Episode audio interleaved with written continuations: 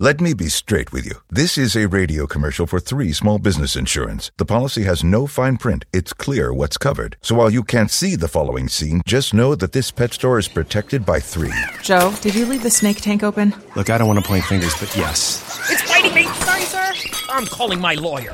They're going to need some help with this mess. Luckily, they have three. No fine print, just exceptional coverage. Three is a product of Berkshire Hathaway Direct Insurance Company. Three. No nonsense, just common sense. Hey, my name is Brian Golden. I'm the lead pastor of Centerpoint Church, and I'm the host of this program called Unfiltered Radio. And we're in a series right now called Skeptic, and what we're doing is discussing the big questions about God and about Christianity. And I think this is going to be helpful for you and hopefully challenging. He came to tear down every wall, and so I want to be a part of tearing down every wall. You, you, are literally working against the activity of God in your generation. I've said this before, I want to say it to you one more time. Abandon whatever you can't examine. Everything that God wants to say to humanity, everything He wants to show off, everything He wants to put on to display, it is all represented in Jesus. God has a good plan for your life from this point forward. And so the marching orders are from now on, God, I want to invite your grace. I want to invite your mercy in, and I want you to fix what has been broken, and I want you to clarify what has been distorted, and I'm going to trust that your way is better. Hey, welcome back to Unfiltered Radio. My name is Brian Golden. I'm the lead pastor of Centerpoint Church and the host of this program. In today's culture, many of us are asking the question of what does it mean to authentically follow Jesus? Like, what did he actually say, and how can it change your life? So, whether you're a skeptic, a longtime believer, or maybe you're just investigating faith, we've created Unfiltered with you in mind. And we want something for you, not from you. Unfiltered is a listener supported program, so if our message has helped, you can give at unfilteredradio.com slash donate. I hope that today's message encourages you or helps you on your journey of investigating Jesus. Hey, thanks for joining us in the series called Skeptic. And what we're discussing is just some of the big questions about God and about Christianity.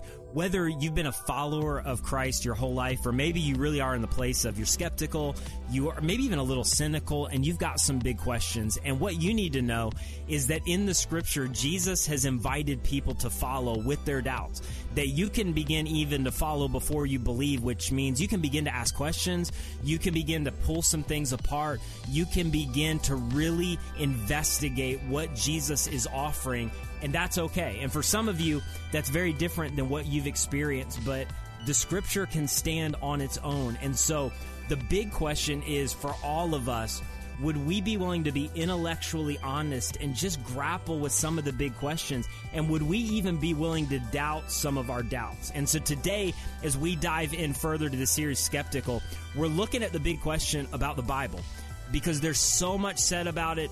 There's so much information, there's so much misinformation, and for a lot of us, it kind of rises and fall on what we believe about the Bible, or maybe what was picked out of the Bible in a freshman English class, and it sent our faith tumbling to the ground. And so it's a massive question to answer. And so, why do we think it's reliable? Why should we take it seriously? And and why is it something that has lasted for all of these centuries? And so I'm so glad you've joined us, and we're going to dive into the next part of Skeptic.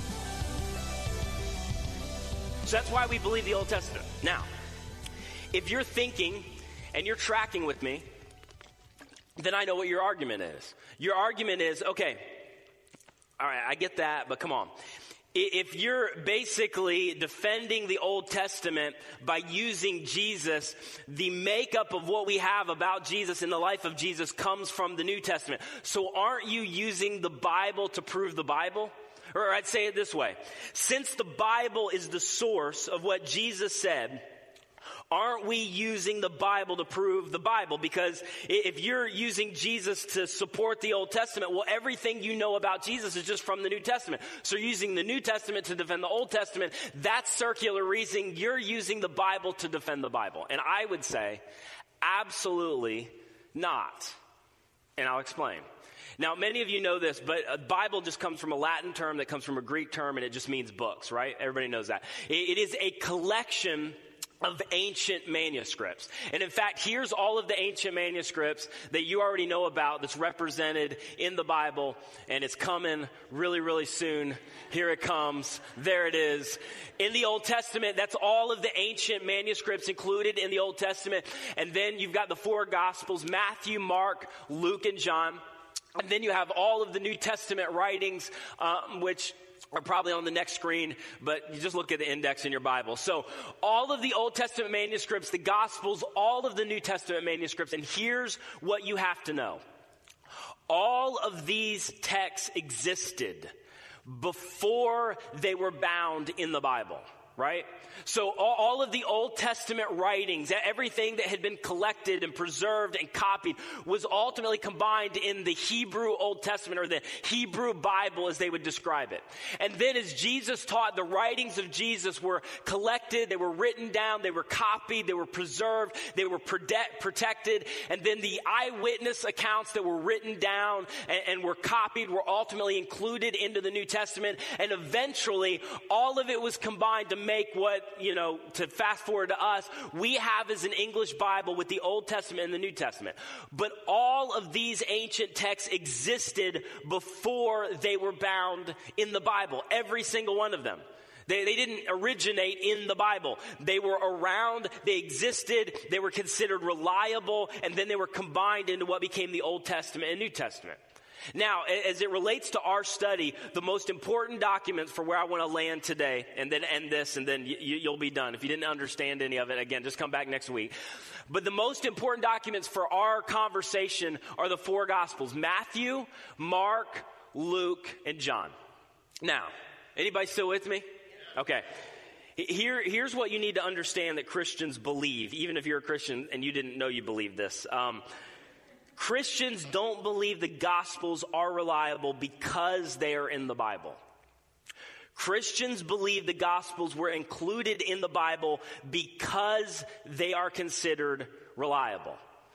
Okay, and that's a huge distinction.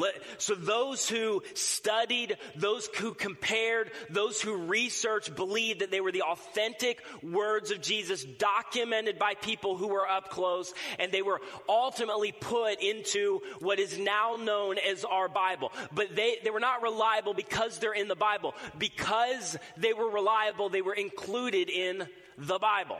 Now, let me, let me put it to you this way. Anybody um, in college have to do one of those classes where you, you read short stories and your professor had you get a book that was about $400 and you read three stories out of it and then you sold it back for 97 cents at the end of the semester. You know what I'm talking about? It's a freaking racket. Um, but anyway, so that, that, you got that book and your English professor was like, okay, this is the greatest, pretend this is the short story book. This is the greatest collection of short stories ever, right? Now, all of us know, you knew sitting in that class, that those short stories were not considered great because they're in the book. The short stories were great. That's why they were included in the book, right? So the book doesn't make the short stories great. The short stories are in that book because they were considered great. See, the Gospels are considered reliable because of who wrote them and because of when they were written. Okay, let me give you one more thing. The most important date, hang with me, I'm going to circle back around. The most important date for Jesus followers is the date 70 AD. If you don't know any other date, if you never uh, commit any other date to memory, you should commit that date to memory. What happened in 70 AD is something that most likely not a single person studied um, in history class because we don't study it in the West. But in 70 AD, a huge, huge event took place. It was the first Jewish war.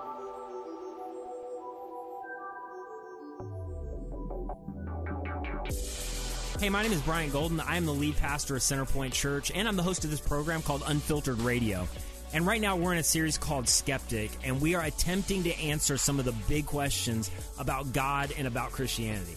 Now, before you know, you come with your pushback. Like I get it, we can't answer every question. So this series basically is designed to say, here's what in a few minutes we would say about some of these big questions. Whether it's how do you reconcile a good God with evil and suffering, and today how do we take the Bible seriously? Why do we take the Bible seriously?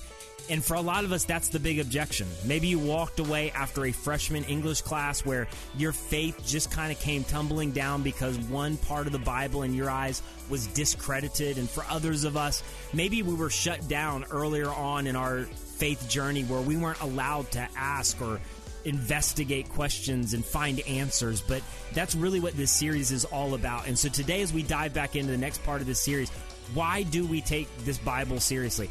Why do we believe it's legit? Why is this something that we think authenticates our faith and not the other way around? So I'm so glad you've joined us, and we're going to dive back into the next part of Skeptic. And during that first Jewish war, um, the Jewish temple in Jerusalem was destroyed. So in 70 AD, there was basically a band or a sect or a bunch of renegade Jewish people that led a rebellion against Rome because Rome was the occupying force in Judea and Palestine. And so these sects and groups and basically gangs led this rebellion and finally Rome, from Rome to Judea and Palestine sent Vespasian, um, who was the Roman general to basically squelch out this Jewish rebellion. Well, the Jews ultimately, as they were fighting, and these guys were ferocious warriors, made their way into the city of Jerusalem to the Roman garrison that was right in the city. They killed a bunch of soldiers. They stole a bunch of weapons. Then they sent a group off to Masada. Just hang with me. You maybe know the story. That's fascinating story. And there they actually took some of the weapons that Herod had stored there and brought them back. And then ultimately, these Jewish bands and sects and renegade groups made their way back into the Roman garrison and shut themselves into the city and occupied Jerusalem.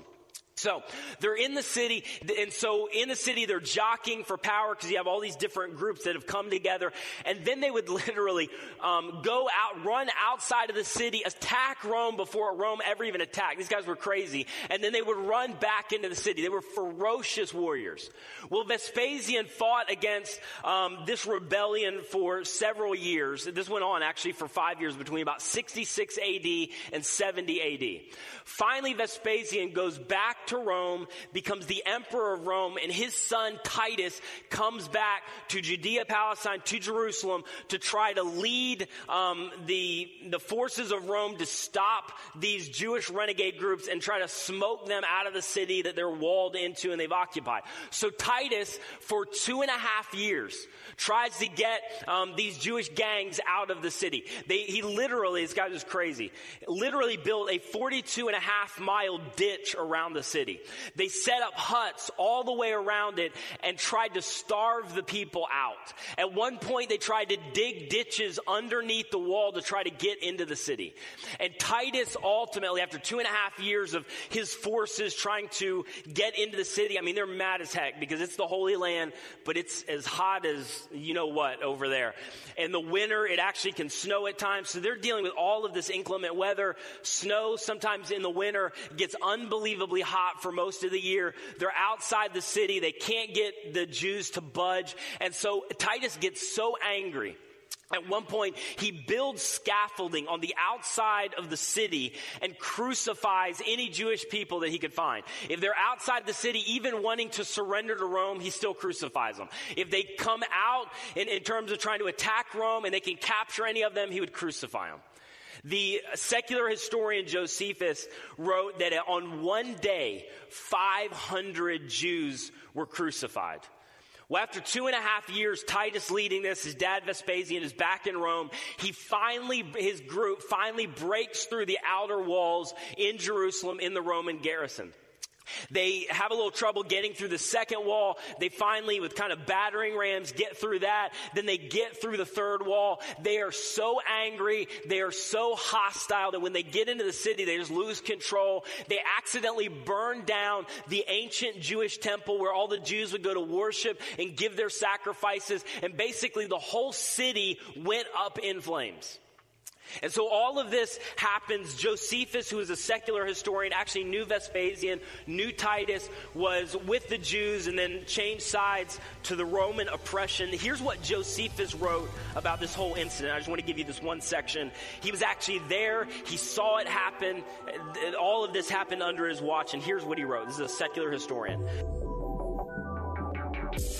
My name is Brian Golden. I'm the host of Unfiltered Radio that you can listen to weekdays at 6:30 right here on this station, and I'm the lead pastor at Centerpoint Church. And I'm so excited with what God has done through Centerpoint and the fact that we are launching a North Campus on Easter Sunday, April the 21st. And a few years ago, we started as an alternative to church as usual. Whether you're a skeptic, cynic, maybe you're a longtime follower of Jesus, and you just haven't found a place to belong. And we've created a place that is accessible and welcoming to every type of group. It's the safest place we believe for anybody struggling with anything. And it's all about one thing, and that is loving others the way that Jesus has loved us. And it is imperfect but it is the church that we imagine in our community, and God has begun to grow it and do incredible things. And now there's the need for more space. And so we're launching this North Campus on Easter Sunday. We would love for you to be there. And we would also love for you, if you're interested, to be a part of the launch team. You can get all of the information and sign up at centerpointfl.org. Hey, I want to invite you to tune into a brand new series we're launching after Easter called Unfiltered Jesus that really is the heart of this program, Unfiltered Radio. And really, with all of us, we have confirmation bias. We come to certain things with preconceived notions. And that's none more true than it is with the life and the message of Jesus. Like we attribute Jesus to opposing movements and political parties using the same verses. We have a million denominations. We justify all kinds of different things all in the name of Jesus. And so in this series, we're really asking the question, what does the unfiltered version of Jesus look like? Because it's possible in our generation that a lot of people are following a Jesus that they don't really know and they've walked away from a Jesus who doesn't really exist. And so I hope you'll join us right after Easter for this brand new series, Unfiltered Jesus. The slaughter within was even more dreadful than the spectacle without. Men and women, old and young, insurgents and priests, those who fought and those who entreated mercy were hewn down in indiscriminate carnage. The legionaries had to clamor over heaps of dead to carry on the works of the extermination. Josephus says over a million people died. Over a million Jews. Some say he exaggerated, it was just over 300,000. But 300,000 people in today's calculate in a small area of land died. Uh, what's interesting is 1,500 miles away in Rome um, after they toppled the city. Um, another fascinating part, they go back to Masada. They try to overrun the Jews. The Jews are such crazy warriors that they commit suicide so that they don't, they're not handed over to Rome. It's, it's, it's a crazy story. They finally, um, Titus, after his father Vespasian dies, he goes back to Rome. He becomes the emperor of Rome. Domitian takes over for him. Just hang with me for a second. Domitian eventually becomes the Roman emperor and he decides in Rome that he's going to commemorate the most important event for them. And so right in the middle of Rome, he builds an arch, the Arch of Titus, to commemorate his brother, to commemorate the Jewish destruction, and to commemorate the obliteration of the Jewish temple. So, right in the middle of this city, he builds all of this in one of the most strategic places in Rome. And here's what you have to know that in 70 AD, the temple was destroyed and ancient Judaism ceased to be. And around August of 70 AD, meaning, that's why this is huge for the Jews. Right in the middle of where everything happened, where so much biblical literature takes place, where Paul is in and out of, where you hear and, and, and discover so much of the writings in the New Testament. In 70 AD, ancient Judaism ceased to be. There was no more temple sacrifices. There were no more sacrifices for sin. The place that they believed in some ways was the epicenter of God's work. I mean, the Jewish temple is where they felt God resided. It was the center of all that God did. It's where they got forgiveness for sin or atonement for sin. I mean, it was the epicenter of Jewish Christians. And now all of it was gone. All of it was dead in 70 AD, August of 70 AD. And so 1500 miles away, eventually, um, this is around 83 AD, Domitian builds this arch to Titus commemorating this unbelievable event, this important event in the history of Rome and an event in Jewish culture that they would never ever forget. Their city was destroyed. Their ancient religion was obliterated. The ancient temple was to be no more. Here's a quick picture of what I'm talking about. If you were to go to Rome, this is the Arch of Titus. And right behind it, you see the Roman Colosseum. So it was placed in the most strategic location in Rome because it was, in their minds, one of the most important events. If you go up closer, this is kind of what it looks like um, as you head up on this arch. And then here's what is really interesting to me. Right inside of the arch, you'll find this inscribed. This is actually commemorating the Romans carrying off all of the items from the Jewish temple. Like you'll see a menorah, some other stuff in there.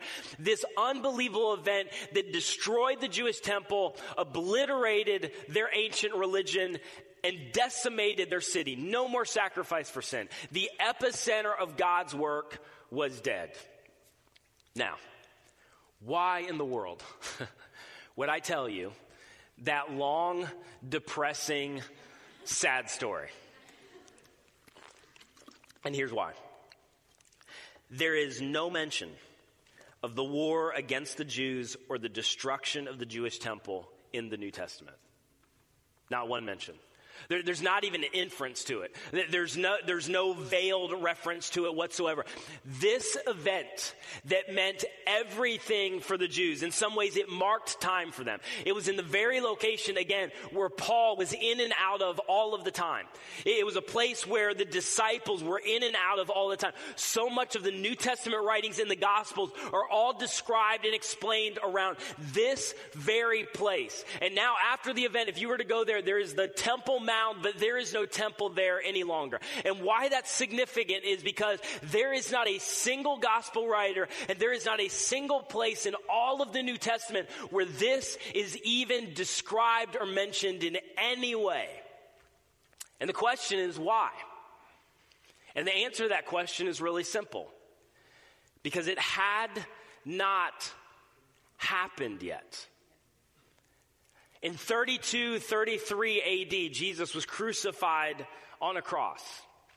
In 70 AD, Jerusalem was destroyed and the ancient temple and ancient Judaism was obliterated, meaning there was about 37 years in between when Jesus was crucified and when the destruction of Jerusalem took place. And this is huge, which means that when Matthew, that when Mark, when Luke, when John all wrote their gospels, there were many, many, many, many eyewitnesses all there and all living at the time because there is no way that any of them could have been written after 70 AD. And, and those who come up with, oh, you know, over time the Jesus thing happened. He was a great prophet, great leader, great whatever. But then fairy tale developed and then fable developed. And no, no, no, no, no. All of it was written.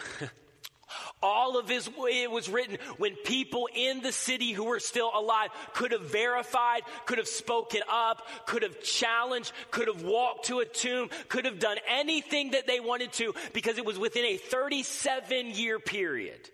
And by the way, here's the other thing I would say.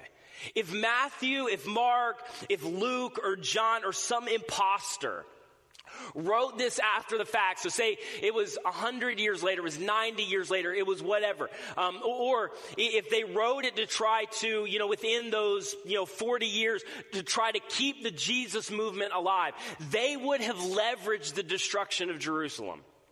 In fact, they would have said something like this Jesus said that one day the temple is going to be destroyed, which he said in the New Testament, and lo and behold, the temple was destroyed, just like Jesus said. Hey, thanks for joining us in the series called Skeptic. And I just want to invite you, if you've missed any of these messages, to go to our website at unfilteredradio.com. You can listen to all of them there, and you can also find our messages on any podcast catcher. And I'd love for you to go do that and just catch up because we've been attempting to answer some really big questions in this series about God and about Christianity. Now, here's the thing we know we can't answer every question and we can't solve every mystery. But here's what we believe from the scriptures, and that is that God, who revealed himself through Jesus, is an observable, explainable God that God is not in contradiction with science and God is not in contradiction with philosophy or in psychology and that God has invited us to come with our questions, with our doubts, and even come with our skepticism. And so some of the questions we've been looking at are the age old questions like how could a good God allow evil and suffering? Or what is the starting place for Christianity? Or even what is faith? Or why do we believe that the Bible is reliable?